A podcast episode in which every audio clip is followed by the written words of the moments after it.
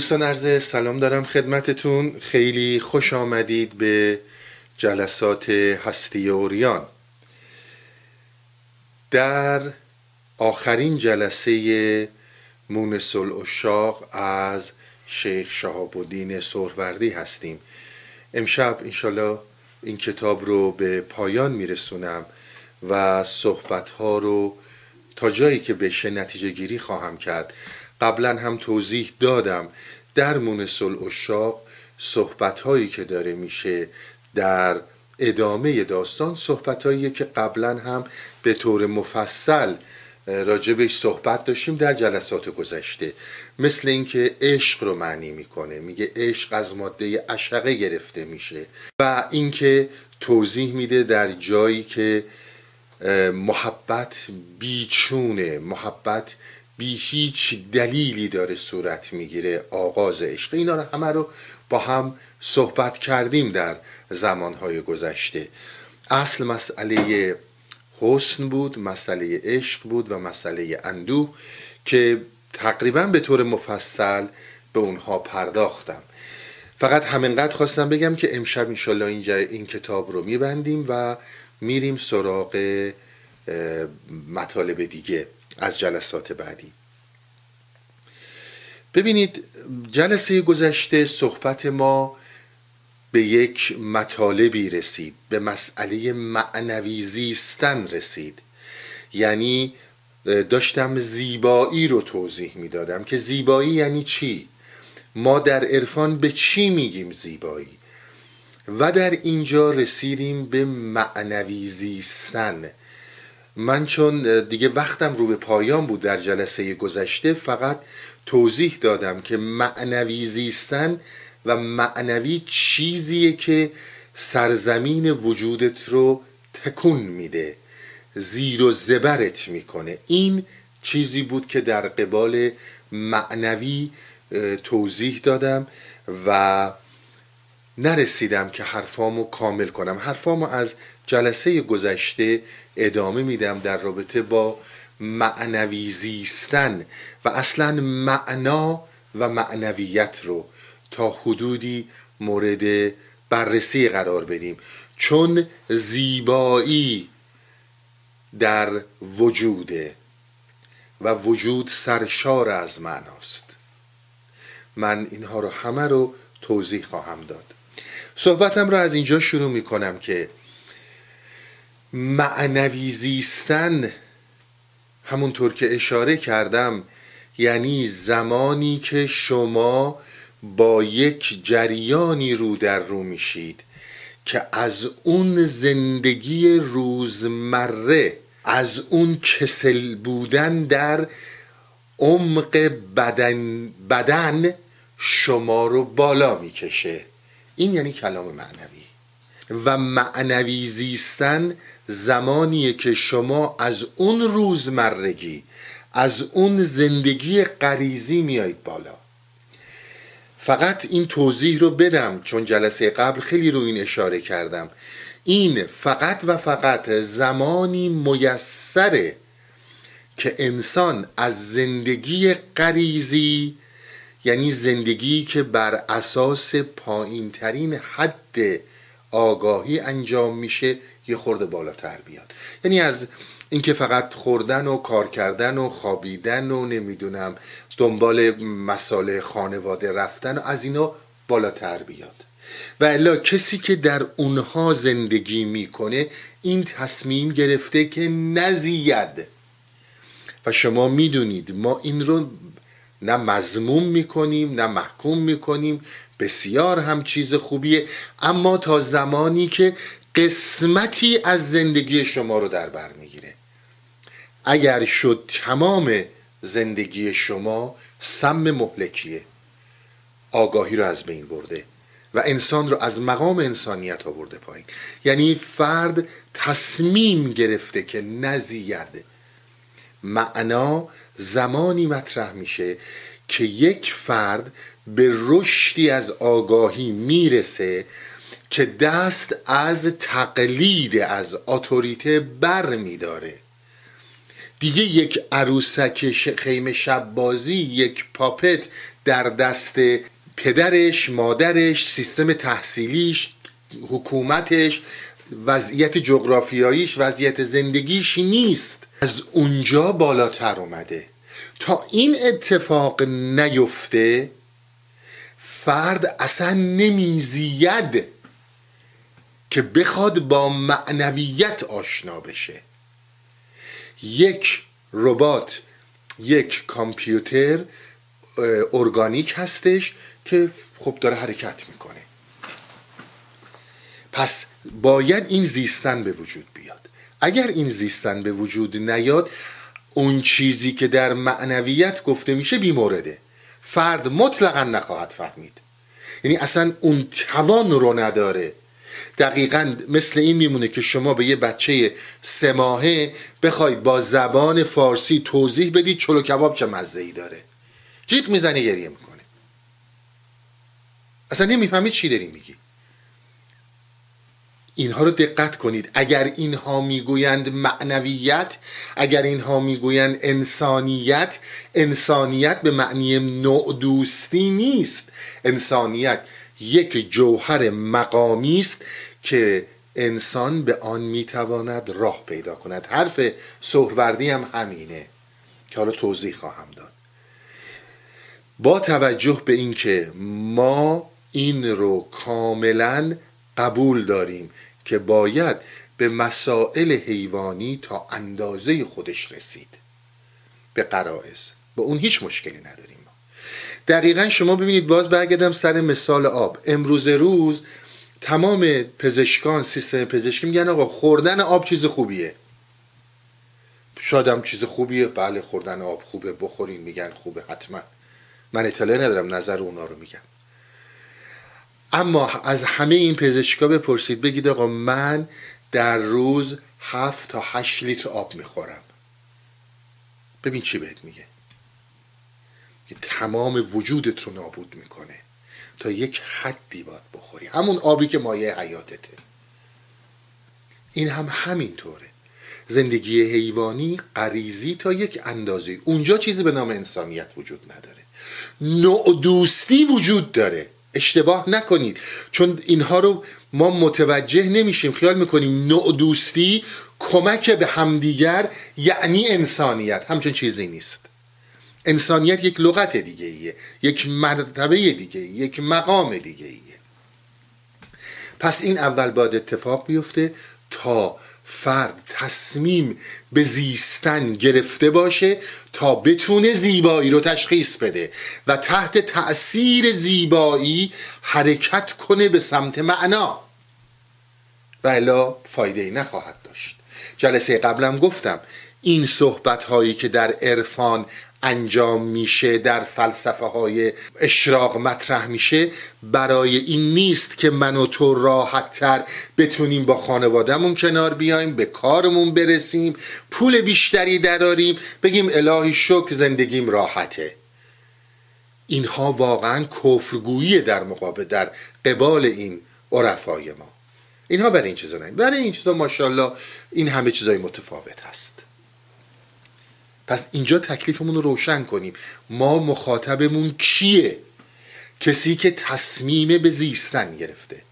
اون کسی که تصمیم به زیستن گرفته با زیبایی با معنایی تکان دهنده در قدم اول روبرو شده که این رو از مرحله قریزی از مرحله تقلید از اتوریته این اتوریته پدرشه این اتوریته مدرسهشه این اتوریته محیط اجتماعی و حکومتشه این اتوریته دینشه این اتوریته ایدئولوژیشه هر چی هست.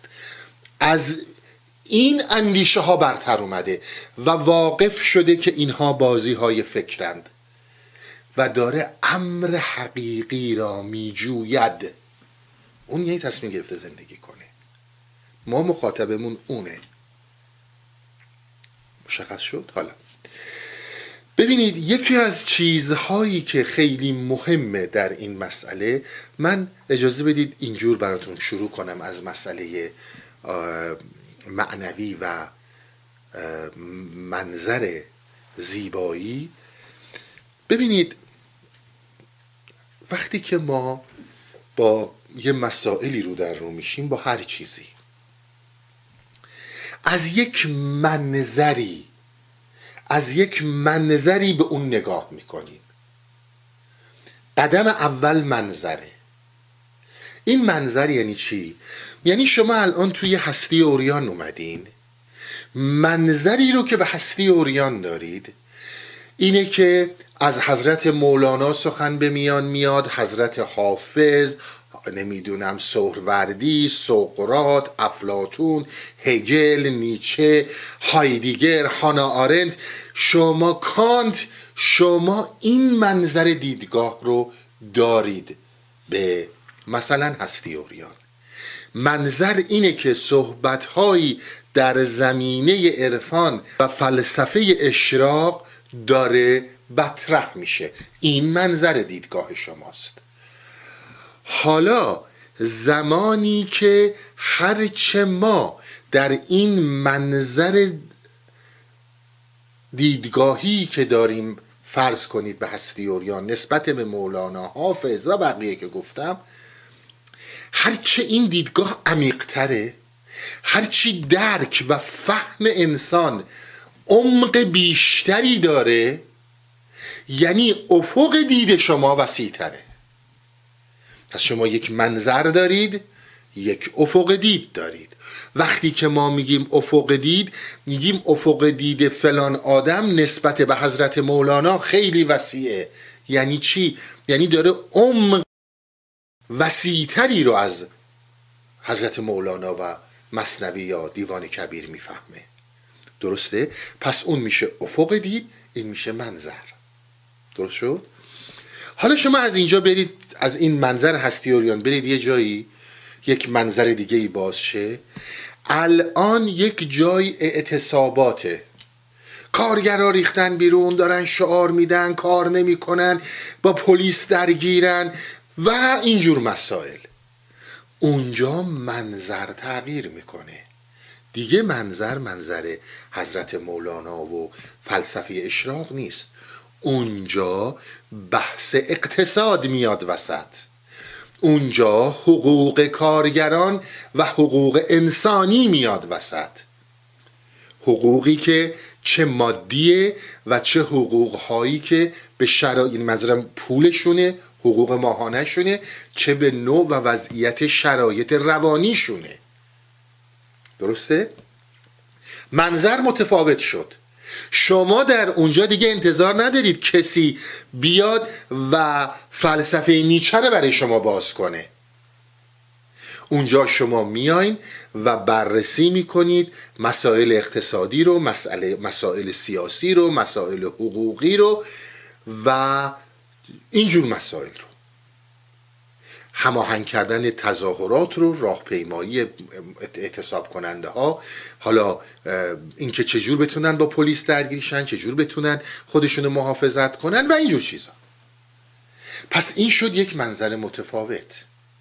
هر آنچه که شما بیشتر در مسئله اقتصاد در اون اعتصابات شرایط کارگران شرایط کارفرمایان مسائل سیاسی وضعیت اون کشور بیشتر و عمیقتر درک دارید و می‌دانید افق دیدتون متفاوت. با اون کسانی که افق دیده پایین تری دارند. پس شما یک منظر دیدگاه دارید و یک افق دید دارید. همه ما انسان ها همینطوری درسته؟ حالا از منظر اعتصابات بریم تو یک موسیقی. برید یک جایی که دارن شو اجرا می‌کنن. همه اینها من شما در جایی که طرف شو اجرا می‌کنه انتظار دارید جوک بگه شما بخندین. انتظار ندارید که بیاد حافظ براتون تفسیر کنه که. درسته؟ پس این منظر دید و این افق دید که ما ازش صحبت می‌کنیم بسیار در ما مشهوده. تو اینم شکی نداریم حالا. یک زمانی هست که شما میاین به این منظر دیدها حالا راجع به اعتصاب کارگران. شما یک کتاب می‌خونید میگید آقا این کتاب معانی خوبی دارد. معنی مشخصه. در رابطه با اینکه چطور اعتصاب کنیم چطور تظاهرات کنیم چطور بتونیم به حق و حقوقی که می‌خوایم برسیم. پس این کلمات این واژگانی که در این کتاب هستند معنی دارند. معنی آنها به ما کمک می‌کند که در مسیر این حرکت اعتراضی جلو موفق بریم جلو. درسته؟ پس معنی که تو این کتابه تو این واژگانه الان مشخصه. این مسئله مهمی نیست. شما یه کتابی رو می‌خونید میگید آقا این معنی داره در رابطه با اینکه با فرزندم چطور باید رفتار کنم. یا معنی رو میپذیرید یا معنی رو نمیپذیرید. ولی معنی داره اون کتاب. اون واژگان بی معنی و بی مفهوم نیستن. این قسمت معنی برای ما واضحه. اما زمانی که میایم و به منظر دیدگاه معنویت در عرفان می‌رسیم. این که می‌گوییم آقا اینها معنی دارند. معنی در عرفان یعنی چی؟ ولی معنی در کتاب فرض کنید فلان نویسنده رو می‌فهمیم. داره روابط زناشویی رو بررسی می‌کنه و یه نظراتی داره اینا رو قبول دارم اونا رو قبول ندارم. اما اون چیزی که در عرفان مطرح میشه چیه؟ معنی در عرفان. هر اون چیزی که از این جلسات هستی اوریان بگیرید برید تا هر چیز دیگه. هر آن چیزی که شما را از سقوط در بدن از سقوط در روزمرگی از سقوط در زندگی قریزی حفظ می کند و نجات می دهد آن را ما می گوییم معنی. عرفان تمام سعی و تلاشش در اینه که من به قرائزم سقوط نکنم دوباره. دوباره برنگردم به همون زندگی که حالا بزنیم و برقصیم و شاد باشیم و بقیهش هم بریز دور و حالا برو کیف کن. زندگی سالمی با بچت داری با کارت داری. باز میگم نه اینکه اینا بده ها. نمی‌ذاره مقام انسانی تو در اینجا سقوط کنه. این یعنی چیزی که معنی داره. هر اون چیزی که نتونست تو رو بعد از اون که تصمیم گرفتی بزی. آدمی که تصمیم گرفته نزید نه کلام مولانا نه کلام خدا نه کلام هیچ انسانی این تأثیر را در او ندارد. اشتباه نکنید. اون انسانی که تصمیم گرفته بزید.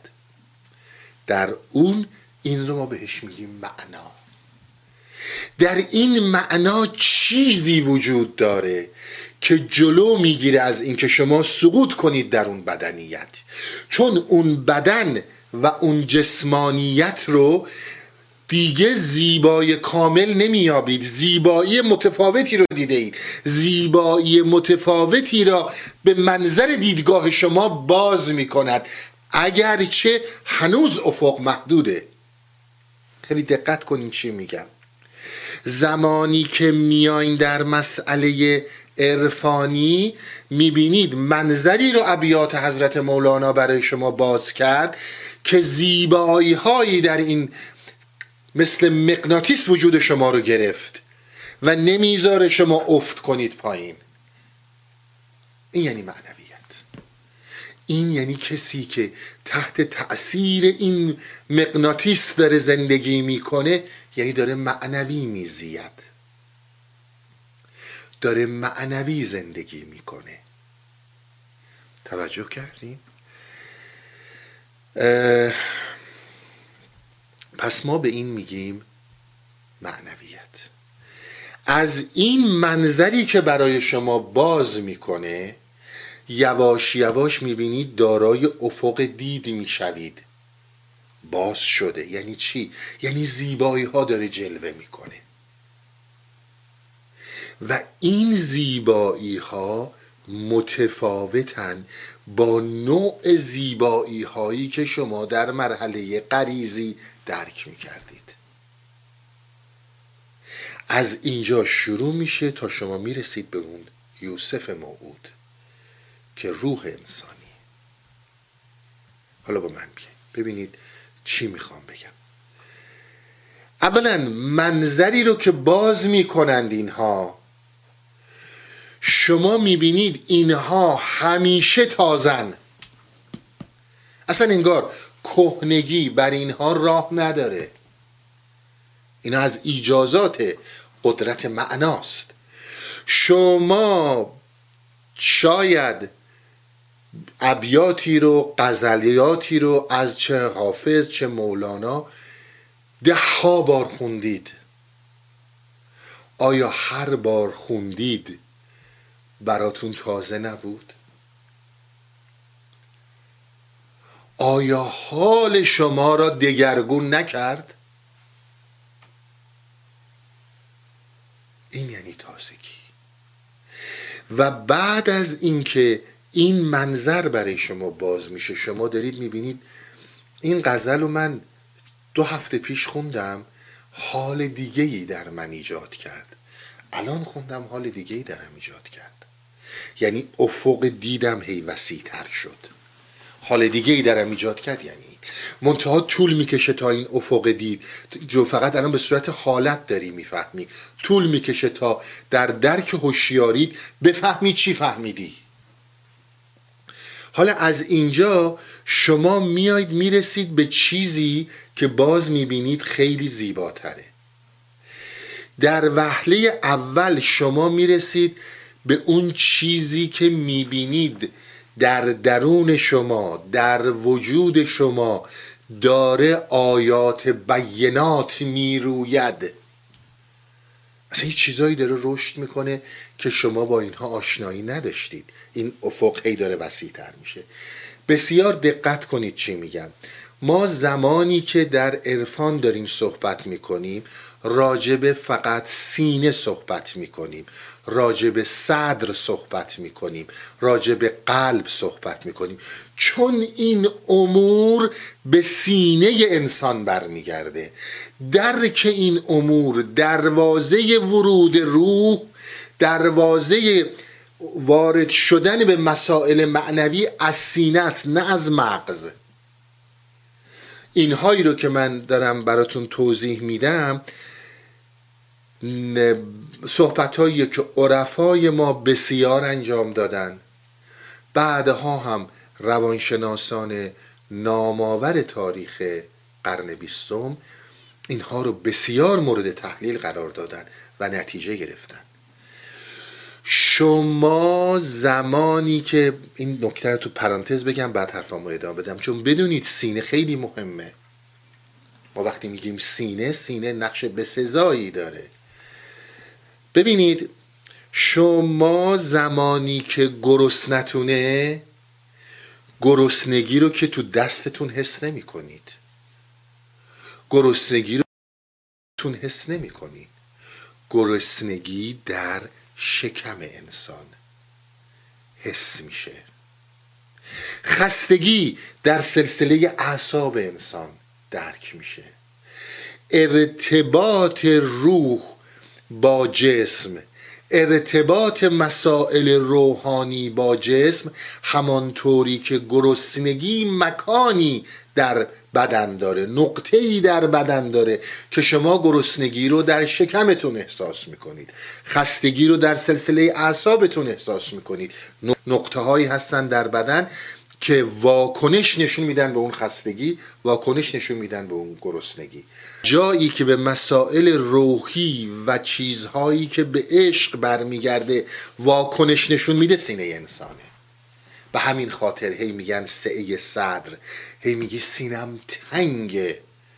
شما زمانی که یک عزیزی که در مرحله محبت در مرحله عشق رومانتیک حالا هر کی هست فرزندت پدرت همسرت هر کی هست. وقتی از اون دوری میگی چی؟ میگی دلم براش تنگ شده. یعنی سینم براش تنگ شده. حالا زمانی که میبینیش مثلا میگی سلام و میشینین و سلام احوال می‌کنین؟ نه. میکشیش در سینت. یعنی داری اون دلتنگی رو وقتی که این رو در آغوشت می‌گیری و هر چه میفشاریش داری اون دلتنگی رو در سینه مرتفع می‌کنی. توجه کردین؟ اینا خیلی نکته های مهمیه که باید بهش توجه کرد. پس جایگاه رویدنها در معنویت در سین است در قلبه. نه در مغز. شما زمانی که فکرتون مشغوله. فلانی این حرف زد اونجا بدهکارم باید فلان. کجا دارید اینو حس می‌کنید؟ تو انگوشتای پاتون یا تو انگوشتای دستتون؟ تو مغزتون تو سرتون دارین حس می‌کنید. هر چیزی بدن ما به نسبت اون واکنشی داره. بدن ما هم با روح ما در سینه وصله. به قول قدیمی ها از این گردن تا ناف جایگاهیه که این ارتباط برقرار میشه. حالا اینو فقط خواستم توی پرانتز داشته باشم. وقت شما می‌بینید میگه که شما به یک مرحله ای می‌رسید که در اون مرحله داره در اونجا می‌روی کان قندم نیستان شکرم. هم من روید و هم می‌خورم. می‌بینید داره یک داستانهایی در شما جلوه می‌کنه. نوعی از درک داره برای شما میاد که مثل قند شیرینه ولی از خودت داره میاد. از درونت داره میاد. بر اساس مطالعه نیست. این زیبایی بعدیه. حالا این داستان راجع به سینه گفتم کسایی که تو مراقبن. شما توجه رو در مراقبه بدید به سینه. بعد نتیجه رو ببینید. چون اونجا کانال وصل شدنه.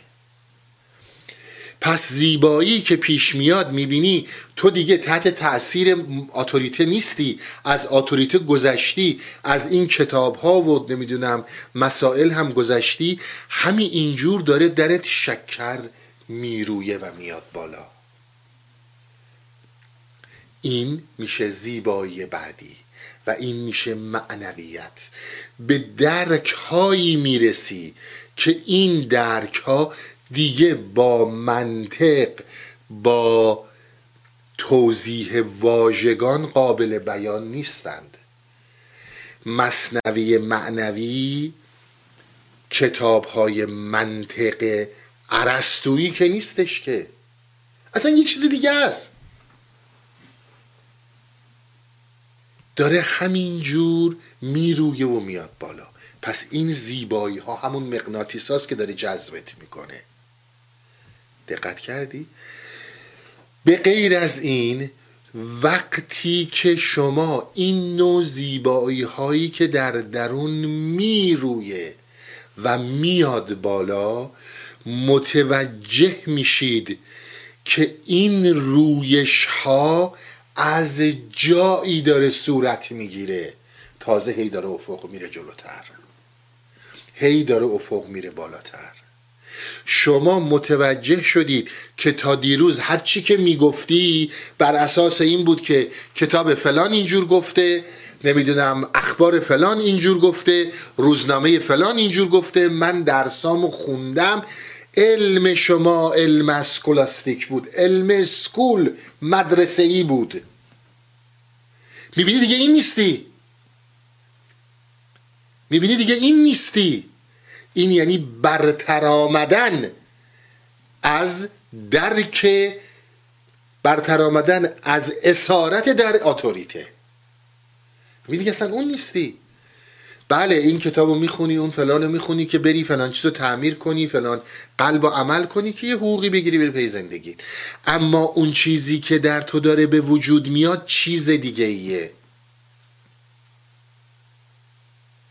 این رویدن رو مولانا میگه شکر حضرت حافظ بهش میگه شعله زین آتش که نهان است در سینه من خورشید شعله است در آسمان. یه همچون مضمونی داره الان شعر خاطرم نیست. میگه این خورشیدی که تو آسمان داره این یه شعله کوچیکی از اون آتش که تو درون منه. در زبان افلاتون به این میگن اپیستمه. در مقابل دوکسا که صحبت می‌کردیم اپیستمه معرفتیه که داره از درون میجوشه میاد بالا. شما همه چی متفاوته. اینا همش افق اون منظر داره میره وسیع تر میشه. بعد شما اینجا مولانا رو می‌بینید که میره بالا دست همه. میگه داستان به اینجا تموم نمیشه. میگه عزیز من شما وقتی که یک همچون درکی رو در معنوی زیستن داشتی وقتی که دیگه داری می‌بینی که کان قندی نیستان شکری آقا دیگه داری از خودت می‌روی خودت هم می‌خوری. حالا به یک جایی می‌رسی. اونجا جایگاهیه که شما این رو دیگه در مولانا فقط پیدا می‌کنید و کسانی که در مسیر مولانا هستند.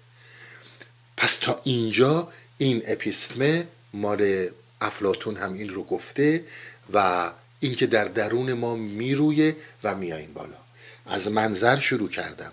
وقتی این منظر باز میشه نمی‌ذاره بری توی زندگی حیوانیت دیگه غرق شی. در حیات معقول نگهت میداره. از اونجا متوجه میشی داره درت میرویه. اما رویش اینها دانش تجربی که تا الان داشتی نیست. اینا رو براتون توضیح میدم. حالا وقتی که اینها رسید به اینجا همینجور داره افق تو این منظر وسیعتر میشه دیگه. می‌بینید مولانا با شاه سوار هم است. میرید می‌بینید در اون اوج. میگه ای دوست ای دوست شکر خوشتر یا آنکه شکر سازد؟ حالا میگه آقا تو این شکر رو پیدا کردی اپیسمه رو پیدا کردی؟ دیدی دیگه درک تو درکای معنوی تو ارتباط تو با هستی با خودت دیگه کتابی نیست. دیگه مطالعاتی نیست فرم دیگه ایه. میگه حالا تو یواش یواش به شکرسازی می‌رسی. یعنی اون چیزی رو که می‌روید میاد بالا. حالا اون چیزی که داره میرویه و میاد بالا اون آفرینش رو پیدا می‌کنی. اون سیستم آفریدن رو دست میابی اون سیستم شکرسازی رو دست میابی این یواش یواش افق دیدت رو می‌بره تا ناشناخته پایان ناپذیر.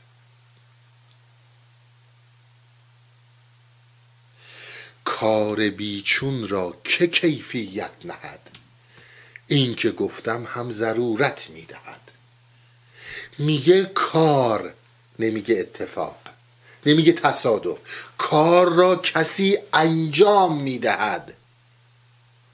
کار یه اتفاقی نیست که میفته. کار یک کارگری دارد. یک کسی داره این کار رو انجام میده. میگه این کار کار بیچونه. بیچون یعنی چی؟ یعنی بیماننده. هیچ چیزی به نام کیفیت و کمیت عرستویی رو اصلا اینا قبول ندارن. فقط برای فهم ماها دارن یه چیزایی رو میگن. میگه آقا کار بیچونه. میگه کار بیچون یعنی چی؟ میگه چرا رو کار بیچون کیفیت می‌ذاری؟ میگه آقا این گل سرخ الان از این شاخه روید. این گل با گل بغلیش که رویده شد کاملا متفاوته. تو داری این دوتا رو یکی می‌بینی. رو اینا کیفیت و کمیت می‌ذاری. اینها کار بیچونن. اینجا زیبایی که ما بهش تکیه می‌کنیم به صورت کاملش داره طلوع می‌کنه. یعنی فرد متوجه میشه که هر آنچه که در جهان به وجود میاد نو و منحصر به فرد و فقط مال خودشه. شما دو تا بچه دارید دو تا پسر دارید یا دو تا دختر دارید. غیر ممکنی بتونی بگی اینها مثل همن. حتی غیر ممکنی که بگی اینها برادرن. دو تا آدم متفاوتن. اینها اصطلاحات ماست. منتها یه جاهایی یه کارایی که انجام میدن شبیه همه می‌کشیم بیرون مشترکات رو میگیم نه آقا ببین اینم مثل اونه دیگه. تحمیق خود. هیچ انسانی با هیچ انسانی قابل مقایسه نیست. انسانی با هیچ انسانی شباهت نداره. هیچ گلی دوبار آفریده نمیشه. اینا میشه کار بیچون. دیگه اینجاها مولانا داره, داره به ما میگه که عزیز من افق دید من تا اون کار کارآفرین هستی تا اون ناشناخته پایان ناپذیر تا اونجاها رفت. دیدگاه مولانا. اما ما از اینجا شروع می‌کنیم از تصمیم به زیستن. شروع می‌کنیم و همین اینجور میایم تا اینجا می‌رسیم. اون وقت که می‌گفتم مثل مقناطیس جذبت می‌کنه این زیبایی هاست. که اون چنان در خودش میگیرتت چون تصمیم به زیستن گرفتی. این حرکت این تصمیم به زیستن این رویدن شکر و اینکه خوردن شکر و اینکه ما کار بیچون رو درک می‌کنیم و اینکه یواش یواش راه پیدا می‌کنیم به درک کارآفرین این یعنی مقام انسانیت. این یعنی جوهر انسانیت. و الا انسانیت خود و خواب و خشم و شهوت نیست. اساسا این سیستم ها تصمیم بر محدود کردن و رساندن ما به مقام حیوانیت دارند و مشغول شدن ما به تمام مقام حیوانیت و همه عشق و زیبایی رو در اون دیدن. مسئولیت بزرگانی مثل مولانا اون فریاده که بلکه کسی که واقعا خفته بیدار شه. هیچ چیز دیگه ای نیست. و حالا اونی که نخواد بیدار شه سرش با اون چیزایی که داره گرمه. اصلا بیشتر از اونم نمی... نمی‌تونه بفهمه بیچاره. دست خودش نیست. و این نوع فهمیدن نه به مدرک تحصیلی ربط داره نه به نوع خانواده ربط داره. شما می‌تونید بزرگترین پروفسور باشید اما یک کدوم از این کلمات رو نفهمید. شما می‌تونید بی سوادترین آدم باشید ولی تحت تاثیرتون قرار بده. چون این به سینه برمیگرده نه به مغز. مهم اینه که سینت چقدر گشاد است. مهم اینه که قلبت چقدر نورانیه. همین. این ربطی به مغز نداره به اینکه من چقدر اطلاعات دارم من چقدر باهوشم چقدر بیهوشم. تا اینجا شد داستان. حالا همه اینایی رو که گفتم می‌خوام براتون توضیح بدم. که اصلا چی دارم میگم. تمام این صحبت هایی رو که کردم می‌خوام براتون توضیح بدم که این حرفا یعنی چی و ما داریم به کجوم سمت میریم.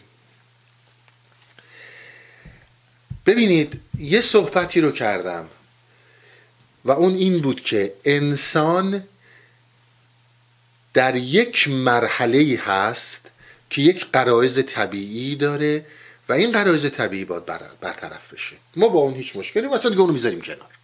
پس ما دیگه بحثی راجع به این نداریم. اینو می‌ذاریم کنار. این رفت کنار. اون چیزی که از الان میگم و توضیح دارم میدم استناد می‌کنم هم به افلاتون هم به هگل. و از مثال های اینها استفاده می‌کنم. ببینید ما زمانی که اون رو گذاشتیم کنار در این زندگی حیوانی یک آگاهی وجود داره. جلسه قبل صحبت کردم. اون نوری که به من و شما تابیده آگاهیه که این جسم به از روحی برخورداره. نماد ملموس قابل درک این روح آگاهیه. بچه ای که دنیا میاد انقدر آگاهی داره که باید بخ... بره سمت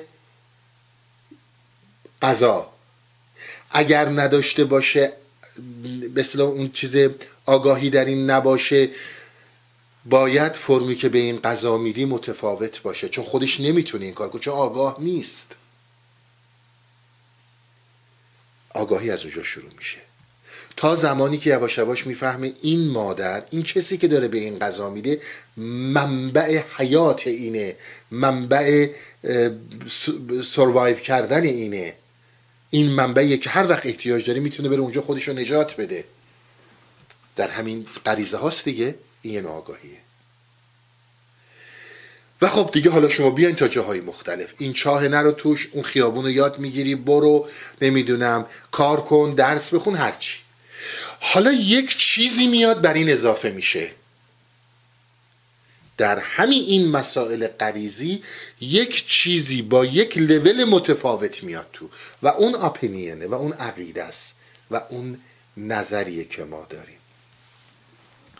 یعنی اینکه صحبت ما این بود که خب آقا من عقیدم اینه. من عقیدم اونه. درست همین اینجا اون چی که میگم کلمات هگله. میگه زمانی که آگاهی در سطح آپینیونه و در سطح عقیده است شما با یک آگاهی رو در رو هستید که این آگاهی پرورش پیدا نکرده ناآموخته است و این آگاهی مثل یک صد بسته است. و بعد دلیل میاره. میگه چرا شما فکر می‌کنید که این آگاهی که من الان تخصصم در رشته مثلا مارکسیسمه یا لیبرالیسمه یا دموکراسیه یا هر اسم دیگه ای که وجود داره یا هر نوع ایدئولوژی به طور اعم اولین کاری که می‌کنه که آگاهی را از فعالیت می اندازد یک جای آگاهی از فعالیت میفته موتور کاملا خاموش میشه و فقط داره ریپ ریپ می‌کنه. اون زمانیه که من غرق در قرائزم آقا من همه زندگیم همیناست. یعنی آگاهی نیست. نمیزید. یه مرحله دیگه هم وجود داره و اون مسئله ایدئولوژی هاست. چون در این ایدئولوژی ها اینا مستقیما وصل به زندگی قریزیه در این ایدئولوژی ها فرد متخصص کلام کلام هگله. فرد متخصص اسیر می شود در مقایسه. یعنی من میام صفحات کتاب رو می‌خونم غرق می‌کنم خودم رو توی این مطالعات میام میشینم با شما بحث می‌کنم. میگم من دموکراسی رو قبول دارم و دلایلم اینه شما میگه میگی نخیر آقا من مارکسیسم را قبول دارم. من فاشیسم را قبول دارم. من هر چیز دیگه ای را قبول دارم. هیچ فرقی نمی‌کنه. من مسلمون میرم اینا رو می‌خونم میام با توی مسیحی یا توی مسیحی توی مسلمون با من مسیحی فرقی نمی‌کنه. ببینید اینا هیچ کدوم فرقی نمی‌کنه. عقیده است. اپینینه به شما ثابت می‌کنم به این دلایل دموکراسی بهتره.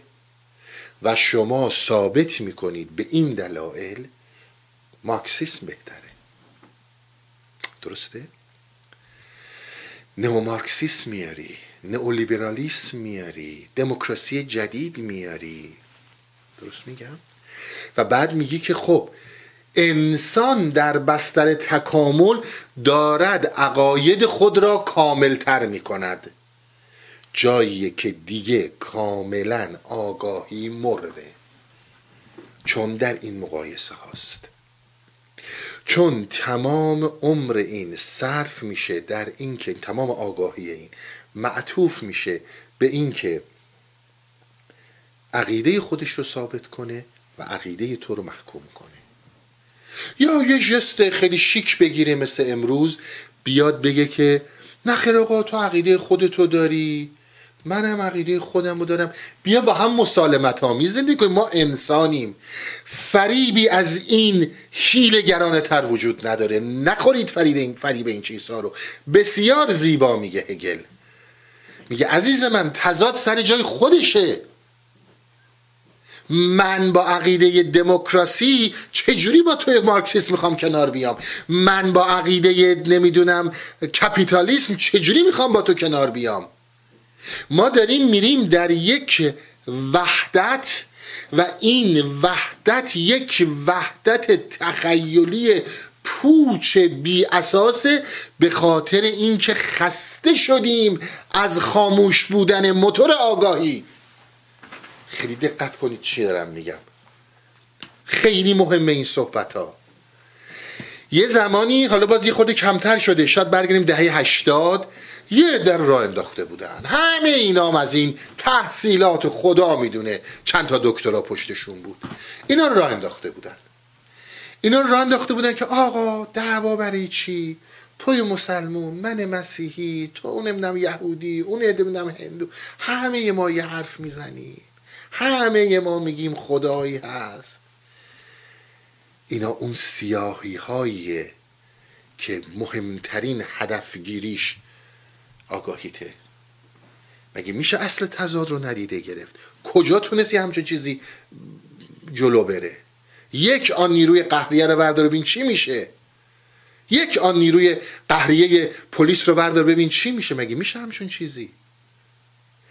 هگل میگه من در صدد این نیستم که یک همچون وحدت پوچ یک همچون وحدت بی اساسی رو بین این عقاید ایجاد کنم این عقاید هرگز با هم وحدت نخواهند داشت. هیچ وحدتی هم ندارن در اختلافن در تضادن. اگر هر جور دیگه می‌خوای فکر کنی خودت می‌دونی. اون وقت حالا هگل الان زنده نیست دیگه که ببینه انسانها رو به جایی رسوندن که میگه آقا اصلا این عقاید و این افکار رو ولش کن. برو تو حیات طبیعی محض همونجا برای خودت زندگی کن. عقیده و فکر و اپینیون رو از انسان ها گرفتن. شما فکر می‌کنید انسانی که بره تو غریزه چون جوهره ما متفاوته. انسانی که میره تو غریزه ثمرش همین میشه. استفاده کپیتالیسم. میلیون ها میلیون بیماری های روانی. برو ببین رقم های خودکشی در همین کانادایی که ما هستیم کجاست. یکی نمیاد بگه آقا علت در این ریشه است. انسان بدون عقیده و بدون هویت همین عقیده ای که ما این همه داریم محکومش می‌کنیم انسانی که در غریزه زندگی می‌کنه انسانی که دلش به کارش و خونش و بچهاش خوشه این انسان جوهرش رو داره از دست میده. دو روز دیگه اون کارا رو از دست میده اون بچه یه مریضی پیدا می‌کنه میمیره اون همسره ازش طلاق می‌گیره میره با یکی دیگه. ببین چی به روز این میاد؟ خب بله برای شماها استفاده داره. دم به ساعت بفرستیدشون این یارو روانشناسا و اینا قرص بنویسن و اینا. ولی هیچ کس به این ریشه نگاه نمی‌کنه. پس مرحله اصلی که وجود داره مسئله اپینیون و عقیده است. که در کنار این وجود داره.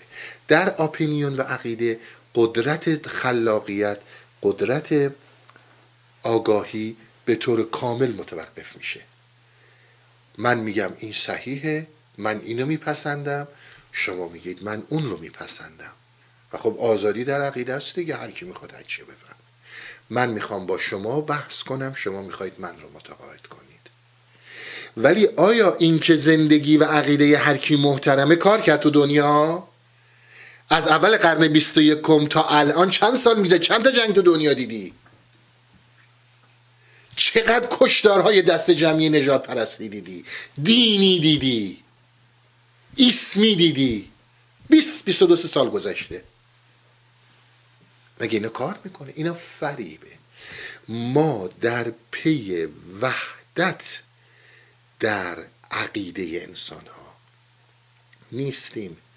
اینکه آقا توی مسلمون منه نمی‌دونم مسیحی. ای آقا اینا رو ول کنیم. بریم سرمون رو بندازیم گرم کنیم به خوردن و خوابیدن. اینها رو ول کنیم. اینا رو کسی نمی‌دونه. اینها اون تاریکی هاست. شیطان شا خودم نداره. شیطان شا خودم نداره. پلید شدن شا خودم نداره. پس اینجا شد؟ این از اون دکسا از اون عقیده ای که میاد تا می‌رسه به اینجا. حالا میرم سراغ یه صحبت دیگه. انسان دارای یک جوهره به نام جوهر انسانیت. جوهر انسانیت انسان هیچ ربطی به شکل ظاهری من و شما که رو دو تا پا راه میریم صورتی داریم دستی داریم نداره. این یک عرضیاته. این یک چیزهایی که بودن و نبودنش تأثیر بسیار زیادی رو داستان نداره. مثل میمونه که یک انسان انسان انسان انسانه. حالا رنگش سفیده یا سیاه یا زرده چیزی رو عوض نمی‌کنه. و اینکه مولاناها و حضرت حافظ یا حتی هگل که من دارم صحبت می‌کنم در رابطه با این عرضیات در اینکه آقا من چطور زندگی بهتری داشته باشم من چطور بتونم پول بیشتری درارم با خانوادم راحت تر باشم در به نه تنها اظهار نظر نمی کنن بلکه این رو بسیار پایین تر می‌دونن از حد درک خودشون. اینا کار آدمایی دیگه اینا با چی کار دارن؟ با جوهر انسانی کار دارن. با جوهر انسانی کار دارن. حالا جوهر انسانی یعنی چی؟ من چی می‌خوام براتون بگم؟ چون زیبایی در جوهر انسانیه. مثالی رو که می‌زنم باز مثال خود هگل هست مثال های اونه در این جهان که ما زندگی می‌کنیم این جهان ما پر از آشوبه. در این فکر نمی کنم کسی شک داشته باشه. آشوب نه فقط آشوبی که انسان ها میآفرینن درسته خطرناکترین دشمن انسان خود انسانه. من به اون کاری ندارم. اما به غیر از اون آشوب های متفاوتی وجود داره. این آشوب ها چیزی هستند که باعث تغییر میشن. یک ستاره ای تا الان درخشان بود در فلان کهکشان ولی این ستاره یهو منفجر شد یا تبدیل شد به یک سوپر اختر که میگن به, به یک به اصطلاح نوا تبدیل شد. و این تبدیل شد به چیز دیگه و یک انفجار بزرگی پیش اومد. این حرفها رو عرفان به ما زده هگل به ما زده و بسیاری کسای دیگه هم زدن آشوب در جهان به معنی نابودی نیست. آشوب در جهان به معنی حرکته. و این حرکت لازمه جوهره حیاته. بسیار دقت کنید چه میگم. ببینید یک قنچه وقتی که قنچه است این قنچه نابود میشه از بین میره تحول پیدا می‌کنه به یک شکوفه. قنچه تا دیروز قنچه بود ولی امروز که شما نگاهش می‌کنید شکوفه است. فردا روزی که شکوفه رو نگاه می‌کنید می‌بینید دیگه شکوفه وجود نداره. شکوفه شد میوه. اون تغییری که به وجود میاد. آیا وقتی قنچه تبدیل شد به شکوفه موجودیتش قنچه به طور کامل نابود شد و یک پدیده جدیدی به نام شکوفه اومد؟ نه. زندگی شکوفه در قنچه نهفته است و قنچه در زندگی شکوفه پنهانه. مثال ها مثال های هگله. و همینطور موجودیت میوه در شکوفه است و شکوفه در میوه زندگی پنهان داره. درست شد؟ حالا مثال رو توجه کنید چی میگم. اون چیزی که در جهان هست نابودی نیست. در جهان چیزی نابود نمیشه.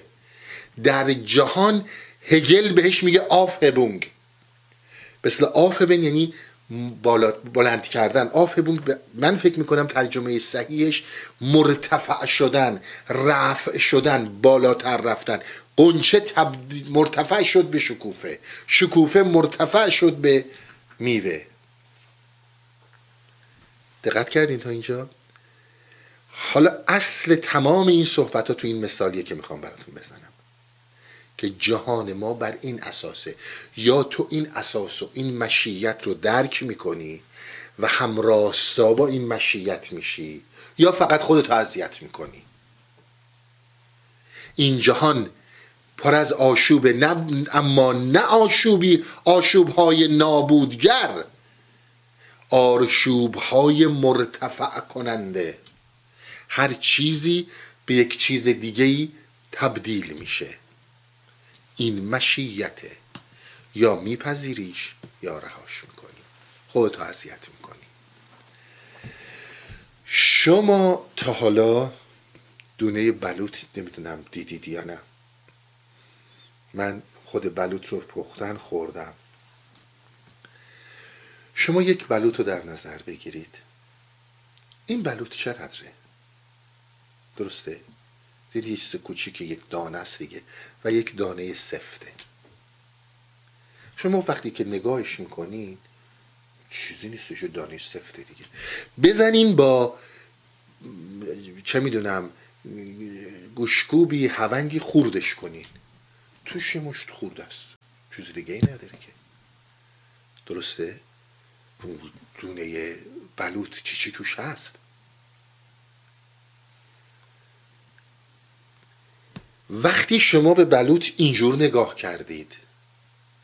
این یعنی همون منظر قریزی این یعنی همون منظر اپینیون و عقیده.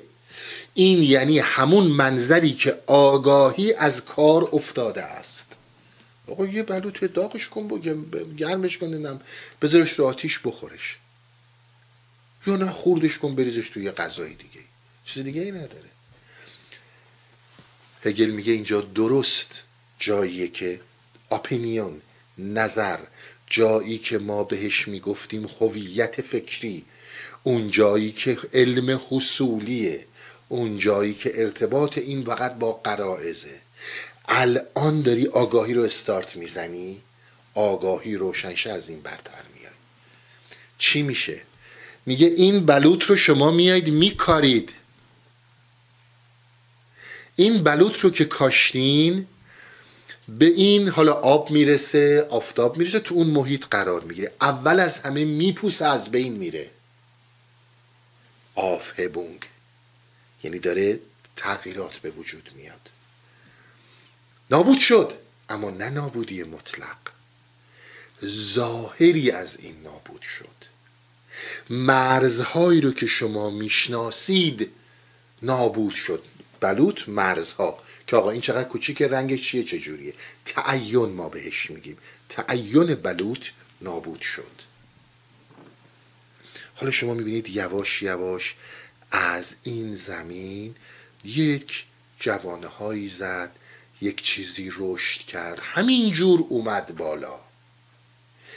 تا جایی که شما یک درخت تنو... تناوری که پر از شاخه هاست پر از برگ هاست و پر از بلوط های مثل همون بلوط اولیه است دارین رو این درخت می‌بینید.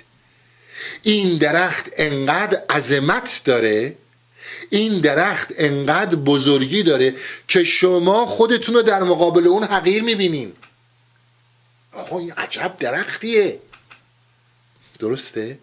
آقا این درخت با عظمت این همه برگ ها این همه بلوط هایی آخه کجای این بلوط انقدری بود؟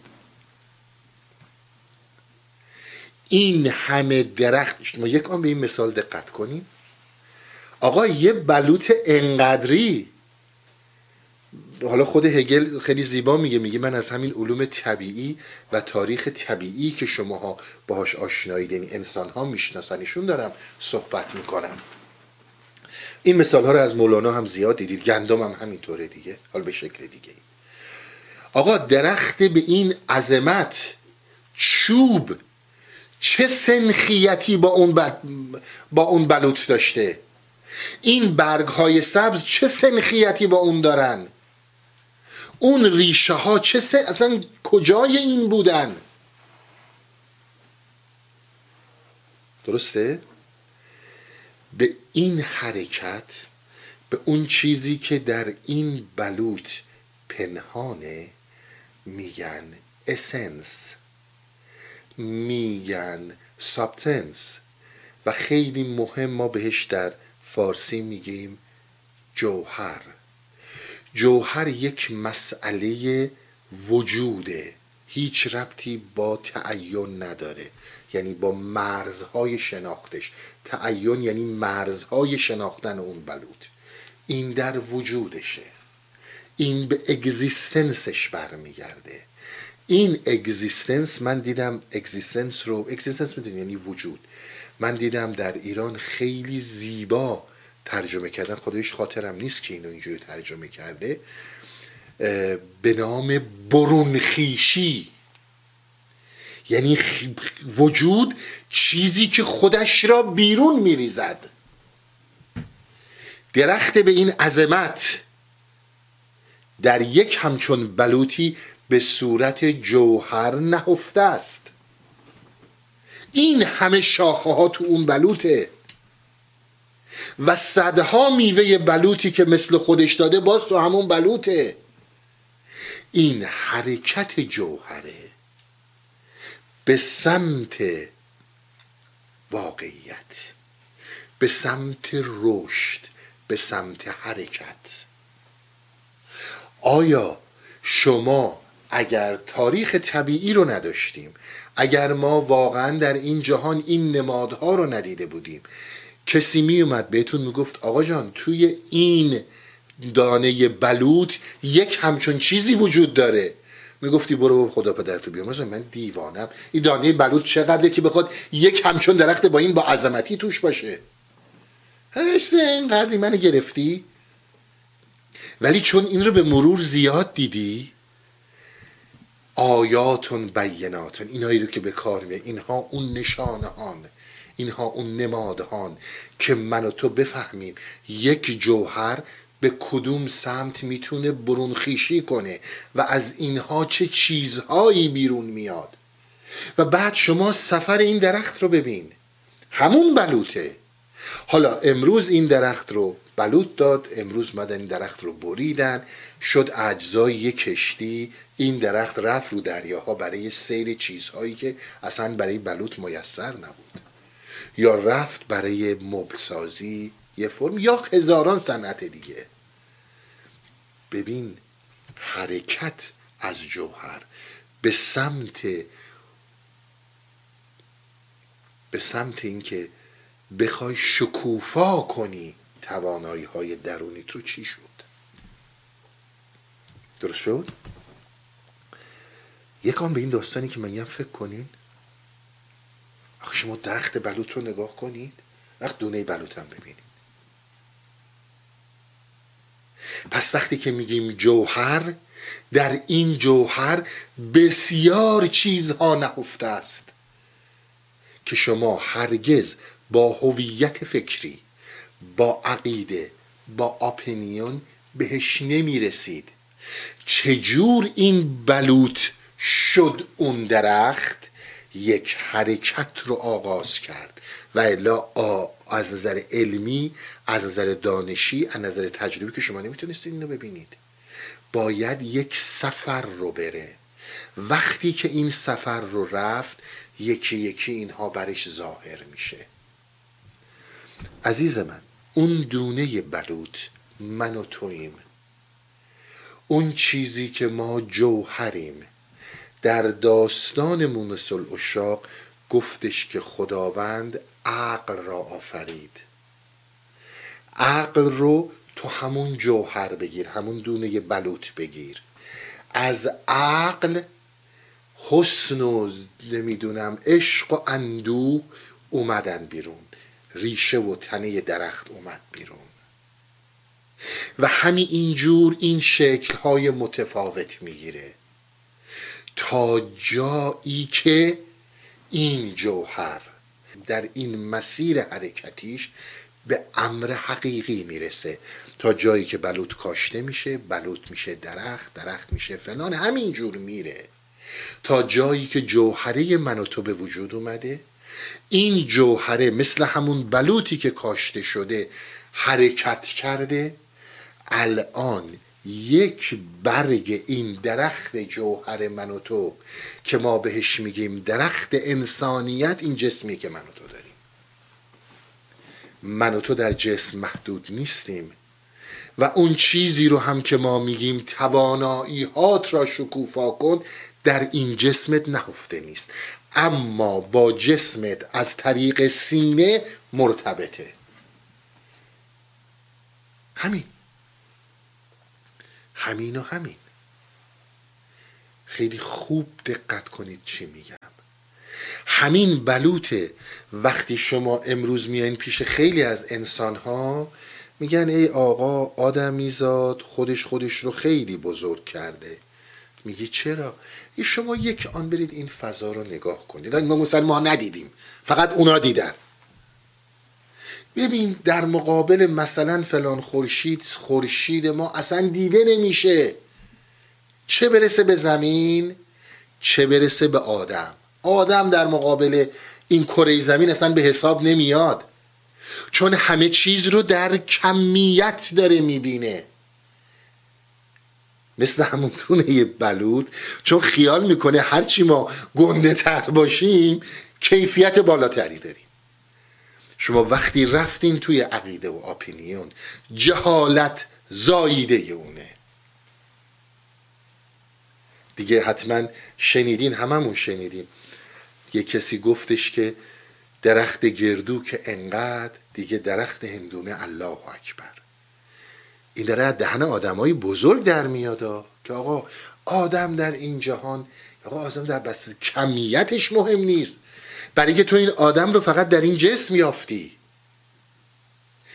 ولی اینها به ما میگن که زمانی که لایه اولیه آگاهی که همین این عقیده هاست. عقیده ها اون جاییه که من و شما دنبال اسمیم یا نه.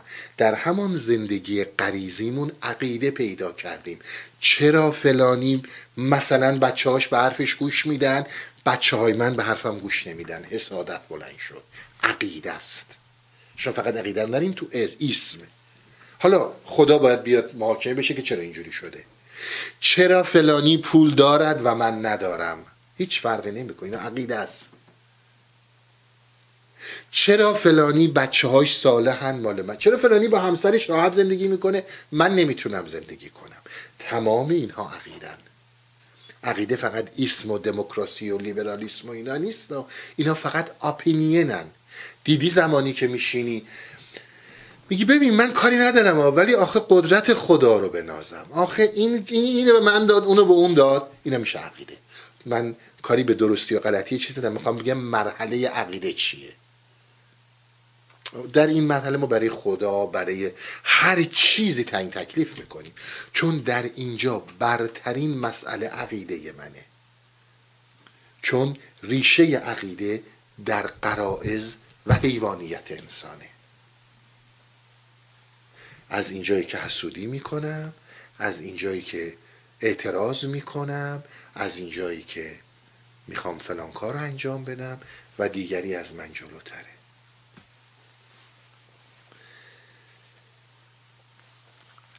زمانی که منظری بر تو گشوده شد که از اسارت این از اسارت این عقاید رها شدی از اسارت این عقاید رها شدی و اومدی در یک منظر جدید. حالا افق دیدت هم محدوده مهم نیست. یعنی جایی که جایگاه کلید زندان پیدا کردی. یعنی جایی که جایگاه کلید زندان پیدا کردی. تا زمانی که روی این عقاید هستی و باز بسیار جاهلانه تر از من هم می‌خوای مثل این عقاید فکر کنم. هرچی بگو آقا من اینا رو گذاشتم پشت سر. تو چی, چی می‌خوای دوباره من برگردونی تو این خوز عبلات؟ جهالت انسان شاخ نداره. پس اینها همه عقیدن. اینا همه اپینینن اینها همه ببین من بسیار تلاش کردم بسیار کوشش کردم. آقا مثل اینکه این خدای ما رو دوست نداره. به فلانی داد به من نداد. تمام اینها سیاهی هن. تمام اینها خاموش بودن آگاهیه. وقتی آگاهی انسان در این خاموشی قرار می‌گیره یعنی سیاهی برت مستولیه. شما فکر نکنید شیطان الان میاد با دو تا شاخ و نمی‌دونم دهن گازتون می‌گیره. نه این سیاهی ها رو بر شما مستولی می‌کنه. اون حالت درونیه نه اینکه یه فردیه. اینها یک چیزهایی که یواش یواش سینت رو هم می‌گیره. سینت تنگ میشه. دیگه هر کاری می‌کنی مراقبه می‌کنی سما می‌کنی میزن تکون نمی‌خوری دیگه حالت داره به هم می‌خوره. چون اون سینه سیاه شده. اینها رو خیلی بهش دقت کن. تا وقتی که موتور آگاهی روشن شه. موتور آگاهی کی روشن میشه؟ زمانی که تو از سیطره و زور این اتوریته عقیده که ریشه در غریزه داره میای بالا. این یعنی این که تو آگاه شدی کلید فلانجا وجود داره. فقط باید بتونی به سمتش بری. وقتی به سمتش میری که افق دیدت باز شده. روشن شد؟ به این منظر و به این حالتی که پیش میاد آغاز رهایی اپیستمه در گفتار افلاتون و هیل هم خیلی تکرار می‌کنه این موضوع رو. به این آگاهی. به این نوع آگاهی میگن معرفت حضوری. دیگه تو وابسته به کتاب نیستی.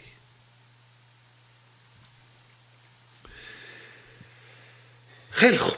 برگردم سر صحبتم. پس شما دیدید یه دونه بلوط چی شد؟ حالا باید بری اره برقی فلان ورداری بیفتی به جون همونی که با یه گوشکوب با یه نمی‌دونم هونگ یه نمی‌زدی روش خوردش می‌کردی. حالا برو به این چه اره برقی می‌خواد. و بعد تازه ببین توی این جوهر پس می‌بینی جوهر چقدر پنهانه. جوهر وجوده هست. اما چون من و تو منظرمون منظر تعینه فقط در مرزها می‌بینیم. اسیر در سبود بودن یعنی تا یه چیزی مرز نداشته باشه من نمیفهممش. نمیفهممش. وجود خودش جوهره. و در این جوهر شکوفایی ها همینجور میاد بیرون. عزیز من اون چیزی که تو به عنوان فردیت این همه ما داد می‌زدیم این فردیت همه ما فردیت های متفاوتی داریم. یکی در یکی اون دونه بلوطه یکی گردوه یکی بادومه. یکی یه چیز دیگه است.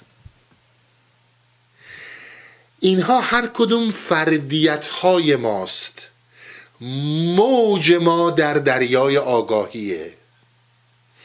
اما همین گردو همین بلوط همین بادوم در یک روح کلی نبات هستند. به اینها میگن نبات.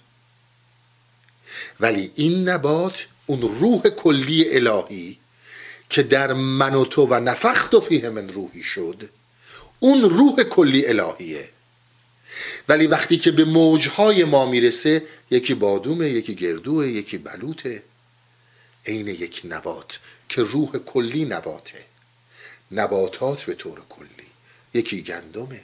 این که تو اون فردیت رو کشف کنی و اون شکوفایی رو داشته باشی صرف نظر از اینکه فردیت چیه؟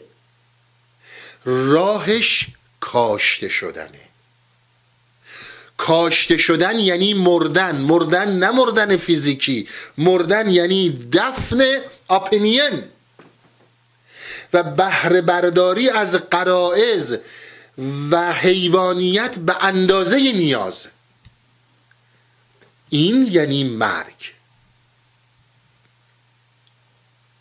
اینجا شما اون تخم رو کاشتید. دیگه باید وایسید تا این رشد کنه. درسته؟ اون چیزی که ظاهر این بلوته اون به خاطر کوری من و شماست. که خارج از سبود نمی‌تونیم ببینیم. ولی اون عظمتش در خودش هست. مولانا ما رو چطور راهنمایی می‌کنه؟ لطف شیر و انگبین عکس دل است. جوهره انسان در دلشه. جوهره انسان در این سینه است. یعنی جسم ما نه اینکه اون جوهره تو این سینه است. جسم ما در سینه با اون جوهره با اون عظمت داره وصل میشه. می‌تونه فرمی از حس رو داشته باشه. لطف شیر و انگبین عکس دل است. هر خوشی را آن خوش از دل حاصل است. الان دیگه خیلی راحت این رو می‌بینید. پس بود دل جوهر و عالم عرض. این تعیناتی رو که شما دارید می‌بینید این, این بلوط انقدره این یک عرضیات جوهر اون چیزی که تو دلشه. جوهر اون چیزی که تبدیل میشه اون درخت. پس بود دل جوهر و عالم عرض. من سفیدم تو سیاهی من بلندم تو کوتاهی. نمی‌دونم من چاقم تو لاغری. اینا عرضیات. من ایرانیم تو نمی‌دونم آمریکایی من با سوادم تو بی سواد اینا پول دارم بی پول هر چیز دیگه ای من خانواده دارم تو خان... اینا عرضیاته اینها جوهر نیست. پس بود دل جوهر و عالم عرض. سایه دل را کی بود از دل قرض؟ سایه دل یعنی این عرضیاتی که وجود داره. این بلوط به خاطر انقدر بلوط بودنش نیست به خاطر اون جوهره که درشه. حالا همین بلوط رو به جای اینکه بکاری اونجا بیا گرمش کن بذارش رو آتیش بخورش. خیلی زیبا میگه مولانا. میگه از اون مرحله بالاتر رفت. تبدیل شد به اندیشه و جوهر انسانی. تبدیل شد به جوهر انسانی. چون ما که می‌خوریم جزی از ما میشه دیگه. مثلا نونی که می‌خوری آبی که می‌خوری. از جمادی مردم و نامی شدم و از نما مردم به حیوان سر زدم همیناست. دیگه اینا رو زیاد شنیدین دیگه. اون جایی که میگه پس چه ترسم کیز مردن کم شدم؟ مردن یعنی همین. یعنی ما فقط در مسیر آفهبونک هستیم در مسیر مرتفع شدن بالا رفتن و شکلهای دیگر گرفتن هستیم. این یعنی جوهر انسان. یک حرفی رو باید بزنم چون این اومد تو این صحبت. این حرف من براتون بزنم. چون حرف مهمه داخل پرانتز میگم ولی یک زمانی این حرف رو بسیار باز خواهم کرد مولانا میگه که شما می‌دونین شیطان یعنی چی؟ میگه شما در کتاب های مقدس خوندید که خداوند به شیطان اجازه داد تا قیامت زنده بماند می‌دونین این یعنی چی؟ این حرف مولانا حرف من نیست نمی‌رسم شب ابیات رو بخونم ولی انشالله توی فرصتی براتون می‌خونم میگه عزیز من زمانی که این آفهبونگ این تبدیل جوهر و تغییر جوهر و رشد جوهر و حرکت جوهری تا زمانی که جوهر برسه به امر حقیقی برسه به امر حقیقی یعنی چی؟ یعنی جایی که من و تو جوهری انسانیمون از ملکوت وارد جبروت شده. اونجا جاییه که من تو به امر حقیقی متصل شدیم. این جوهر هی باید حرکت کنه. هی از این شکل به شکل دیگه. قنچه میشه شکوفه. شکوفه میشه میوه. این همینجور از دست میدیم حالتهای متفاوتمون رو. همونطور که قبل از این زندگی اون حالتی رو که داشتیم از دست دادیم جسم رو پوشوندیم. و بعد از این جسم رو از دست میدیم حالت دیگه ای رو می‌گیریم. میگه اگر این از تو قطع شد اگر تو متوجه شدی که به سکون رسیدی اگر تو متوجه شدی که در تو تغییر و تبدیل ها به وجود نمیاد این همون امریه که خداوند شیطان رو به اون محکوم کرد. گفت زنده ای اما تو رشد و مرتفع شدن آفهبونگ از تو گرفته میشه. وقتی که رشد از تو گرفته شد یعنی شیطان. بسیار نکته مهمه. بسیار نکته مهمه که مولانا میگه. یعنی تا زمانی که داری تلاشت رو می‌کنی تا زمانی که داری حرکت می‌کنی تا زمانی که داری میری که این بلوط هی تناور و تناورتر بشه. این جوهره مسیر خودش رو طی کنه بدون زندگی بدون خدایی در کنارته. اون زمانی که توقف کردی اون توقف یعنی شیطان و سیاهی. میگه خدا شیطان را تا قیامت زنده نگه داشت. اما این تغییر رو از او گرفت. شیطان دیگه تغییرات جوهری نداره. همونی که بوده است. این نشانه بر این حالا شما می‌بینید تعبیرات عرفانی ما از شیطان از خدا با هر اون چیزی رو که شما تا به امروز از این ادیان از این دکون بازارهای عرفانی از این نمی‌دونم حرفای خرافاتی شنیدید می‌بینید چقدر متفاوته. شیطان زمانی بهش گفته شد تا ابد زنده ای نه اینکه تا ابد داره می‌زنه و میرقصه و حال می‌کنه نه. حرکت جوهریش ازش گرفته شد. اون زمانی که شما برون خیشی ازتون گرفته میشه اون زمانی که جوهره انسانی توان رشد رو نداره اون زمان یعنی سیاهی مستولی شده. اینها نکته های فقط می‌خوام بدونید تعابیر اینها از شیطان تعابیر اینها از خدا تعابیر اینها از انسان. با اون چیزی که این اپینیون ها این عقاید این سیستم ها این حکومت ها در ذهن من و تو کردن از انسانیت از شیطان از خدا چقدر متفاوته؟ حالا پرانتز این, این بحثیه که مولانا راجع به شیطان می‌کنه بسیارم مفصل که من و تو سر نخ بگیریم. سیاهی ها میاد بر ما مستولی میشه چجور سرد میشیم؟ چون همیشه در تغییر حرکت و گرما وجود داره. سرما از تعابیر شیطانه. شد؟ پس زمانی که این جوهر وجود داره این جوهر رو شما با, با مرزهای تعین نمی‌تونید ببینید. هیچ راهی هم نداره ببینیدش. وجوده. اگر کسی تا امروز درخت روی زمین ندیده بود اگر درخت وجود نداشت روی زمین هرگز من شما باور می‌کردیم بلوطی این بشه. خیلی نکته مهمه. در این مونس الاشاق جناب سروردی چی می‌خواد به ما بگه؟ می‌خواد بگه یک حرکت جوهری یک جریانی که جوهره اما جوهر رو نه با فکرت می‌تونی ترسیم کنی نه با پنج حست می‌تونی ببینی. این رو می‌تونی عکسی بگیری در عالم خیال ولی برتر از عالم خیاله. جوهری وجود داشته. این جوهر تبدیل شده به سه جوهر دیگه. این جوهرها حرکت کردن. این حرکت مثل همون درخت بلوطیه که کاشته شده. حرکت کردن حرکت کردن تا اومدن رسیدن به این شکل مادی. اینها شکل مادی ندارن. در قالب این جوهر در قالب سنمات خودش رو نشون داد. یوسف و یعقوب و زلیخا. اون چیزی رو که در این کتاب ها سعی کردن به من و تو هینت بدن نش... نماد بدن که خودتو گم نکنی. ببینید زلیخا عاشق چیه؟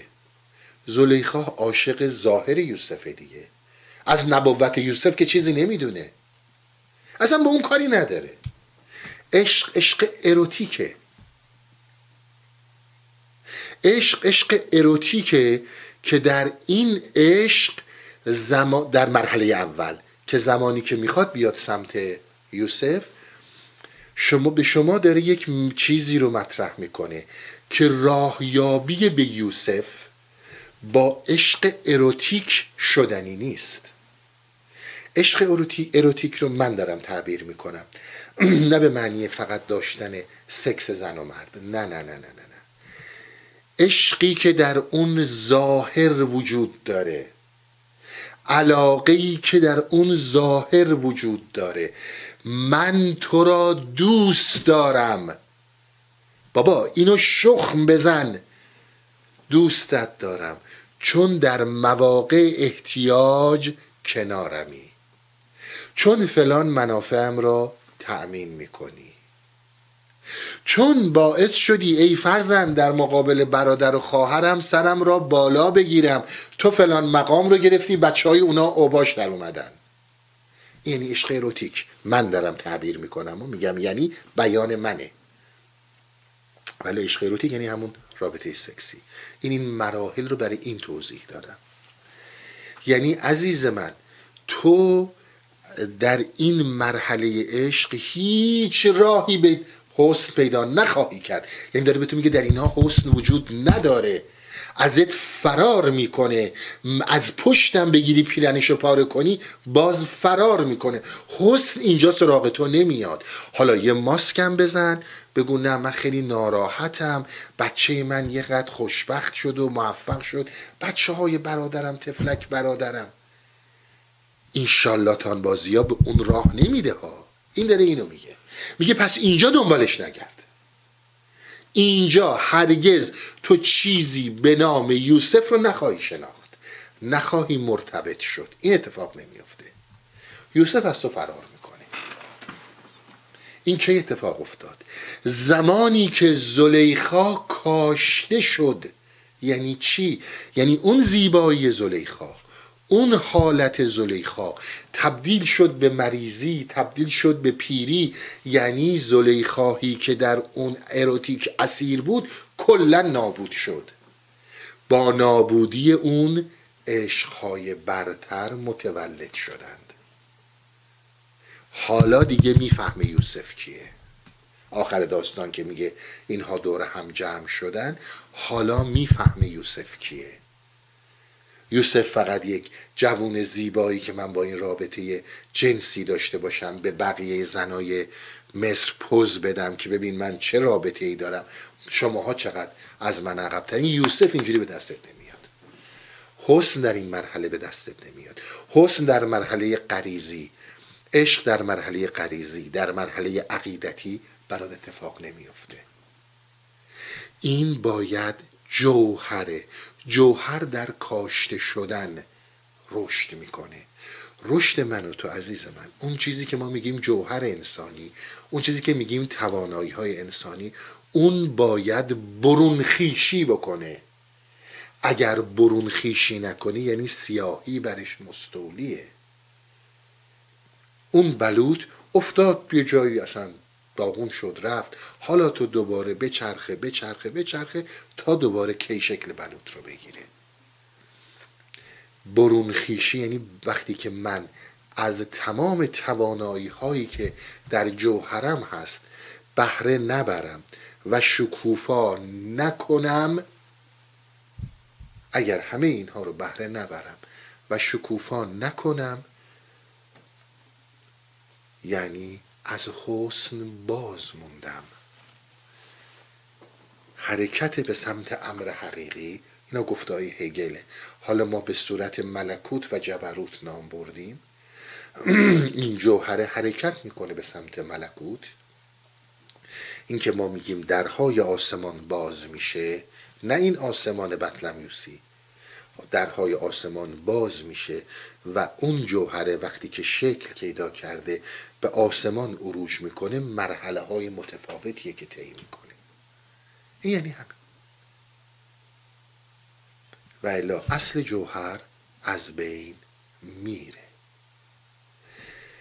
پس زیبایی در یک کلام آن چیزی است که تمام توانایی های خود را به طور کامل بروز دهد. برون خیشی کند. این یعنی زیبا. این یعنی زیبایی. و این زیبایی در زیر سایه معنویت اتفاق میفته معنویت یعنی کاشتن همون تخم بلوط. من دیگه فکر نمی کنم بتونم ساده تر از این بگم. این که میکارتت هر جا هستی اگر پیر راستینی داری اگر در مسیر صادقی هستی نابودت می‌کنه. نابودت می‌کنه. یعنی اینکه تا الان هر جا که می‌رفتی گفتم به به به به آقای دکتر فلانی اومد بلنشین بلنشین سلام کن. احترام بود. اون چنان بی احترامت می‌کنه که دیگه هیچ کی تحویلت نگیره. این یعنی مردن. یعنی اون چنان میکشونتت به اون سمت که دست از این ظاهرها بردار. یعنی جایی که تو اگر یک آن حست تمام موجودیت تو این خانوادت بود تو پولت بود تو مدرک تحصیلیت بود لرزیدی. و خب توجهی داری به اینها. اما وجودت جای دیگه است. این امر یعنی امر معنوی. و زمانی که این چنین داری زندگی می‌کنی یعنی معنوی میزی. هیچ کدوم از مسائل غریزیت هم رها نکن. ما هیچ وقت هم چیزی رو نمیگیم. اما اگر اون آفتاب معنویت نباشه تو هی سقوط می‌کنی در این جسمانیت در این بدنیت. وقتی سقوط کردی در این جسمانیت و بدنیت شانس زیادی وجود داره که سیاهی رود مستولی بشه. حالا می‌بینید بینش های ما چقدر متفاوت. ما که میگم منظورم عرفاست نه من به ما منظورم عرفاست. ببینید چقدر بینش هاشون متفاوته. وقتی تو میای در این دکساها تو وقتی میای در این زندگی های روزمره روتینی که درش اسیری انسانیت با نودوستی معنی میشه. نه اینکه نودوستی چیز بدیه ها. اصلا. اصلا نودوستی ما ها رو به زندگی تمدن رسونده. حالا تمدن خوبه بده من کاری ندارم. اصلا تونستیم ما سروایو کنیم در این طبیعت. اینا رو من کاری ندارم. اما نودوستی با اون مقام انسانی که اینا میگن دوتا مطلبه. و دقت می‌کنیم وقتی که میایین توی اینها می‌بینید تمام مفاهیمی که تا امروز باهاش آشنا بودید اصلا یک چیز دیگه ایه داره به من و تو نخ میده داره به من و تو سر نخ میده که عزیز من وقتی که وارد شدی به زنده شدن آگاهی و موتور آگاهیت روشن شد وقت تو می‌بینی شیطان اون شیطانی نیستش که تو تا دیروز تو مردم داشتی. دیدین دیگه بسیاری از این دانشمند من دانشمندان میگم حرف من نگید برو بخون اگه دروغ گفتم بگو آقا دروغ میگی. آقا این شیطان یعنی چی؟ دو تا شاخ داره دندوناش میاد بیرون. اینو کی دیده؟ این از برای اینکه اون دانشمندم همین چیز سطحی رو گرفته. نرفته ببینه چه خبره. و حرف جلسه گذشته منه. چون من در این عقیده در این اپینیون مدرک تحصیلیم از اون دانشمند پایین تره به خودم القا می‌کنم باید جهالت اون رو بپذیرم و بپسندم. آقا اصلا دیدگاه چیز دیگه ای بوده. اینها چیز دیگه ای گفتن. وقت متوجه میشی که وقتی میگیم آقا باید منظر دیدگاهت متفاوت بشه. افق دیدگاهت عمیق بشه. به این کسی که در این عقایده کسی که در این سطح ظاهری اتوریته داره زندگی می‌کنه کسی که تصمیم گرفته نزید به اندازه سر سوزنی از حضرت مولانا یا حافظ یا افلاتون یا هگل بهره نخواهد برد. گمراهتر ممکنه بشه که صد درصد میشه چون با اون دیدگاه عقیدتیش داره نگاه می‌کنه. ما بحثمون این نیست کدوم عقیده خوبه کدوم عقیده بده. ما میگیم هر عقیده ای در هر اجتماعی زایده اون مردم حالا برای اون مردم یا خوبه یا اگه بینن بده عوضش می‌کنن. بالاخره در بستر تاریخ. ما می‌خوایم بگیم آقا اگر شما می‌خواید با عرفان آشناشید اصلا کل اینا رو بندیم بذارین کنار. یک جهان دیگه ای رو داره صحبت می‌کنه که ندیدی و نشنیدی الان همین صحبت هایی که من برای شما می‌کنم ببینید چقدر متفاوت با اون چی که دیگران از شیطان از خدا از جوهر انسان مطرح می‌کنن. می‌بینید با جامعتون چقدر متفاوته. از اصل حرف سقرات هم همینه. سقرات هم که ایستاد برای مردن همین بود. برای اینکه اونها در این عقایدن. الان یک کسی که طرفدار چه می‌دونم همین چیزایی که اینجاها میگن نمی‌دونم دموکراسی مثلا. خدا اگر بدون دموکراسی یعنی چی؟ ولی یک کلام بگو آقا دموکراسی این دوکسا این پارادوکسا رو هم داره ها همچین مثل کرباس می‌خواد پارت کنه. آقا مگه قرار نبود دموکراسی؟ خود تو نظرتو داری منم نظرمو دارم. اه؟ تو هیچی نفهمیدی. برعکس اونی که طرفدار چه می‌دونم نئوناتسیه. اونی که طرفدار نجات پرستیه اونی که طرفدار مارکسیسمه. ما نیومدیم بین اینها وحدتی ایجاد کنیم. هرگز وحدتی بین اینها ایجاد نخواهد شد. اون کسانی هم که میگن آقا ما همه انسانیم باید در کنار هم زندگی کنیم. یا صد درصد فریبکاران حرفه‌ای یا جهال نافهم هستند. تضاد بین اینها از بین نمیره. تضاد بین اینها از بین نمیره. این رو فراموش نکنید. تضاد باز از گفته های خود مارکس از برداشت که از این هگل داره میگه تضاد بین کارگر و کارفرما هیچ وقت از بین نمیره. تو قوه قهریه رو بردار تو شلاق رو بردار ببین چجور اینا به جون هم میفتن نگو آقا ببین از این آدم ها چجوری زندگی زیر شلاق و قهره قوه قهریه قانون. اونو بردار ببین چی میشه. یعنی اینها در ذات خود با هم التفات نمی‌تونن داشته باشن. بله میشه به وسیله زور قانون هر چیزی یک چیزهایی رو کنترل کرد. اما اینها حقیقی نیست. بحث ما اینه.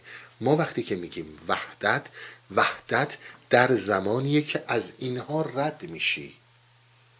تا زمانی که اینها وجود دارن وحدت هیچ معنی نداره. پس عزیز من الان فکر می‌کنم متوجه شدیم وقتی که خداوند یک موجودی به نام عقل یک وجودی به نام عقل را آفرید عقل یک جوهره. هیچ بودی نداره. بی صورته. مثل همون اون درخت به اون بزرگی که در اون بلوته صورتی داره اون درخت. حتی شبیهش کوچولو وجود داره. هیچی وجود نداره. ولی وقتی که تبدیل شد این جوهره درش وجود داره. این جوهره چیزیه که می‌تونه تبدیل شه به خیلی چیزها. و عقل تبدیل شد و این جوهر بود. همین اینجور تا رسیده به حسن و عشق. و حسن و عشق با جوهر انسان درآمیختند عشق و حسن و حزن. یادتون میاد در اول داستان میگفتش که به حسن گفتن که آقا یه همچون خبریه گفت بریم ببینیم چه جوریه. را افتاد اومد در آدم ابوالبشر. آدم ابوالبشر جوهر انسانیه. آدم ابوالبشر جو جوهر من و توه.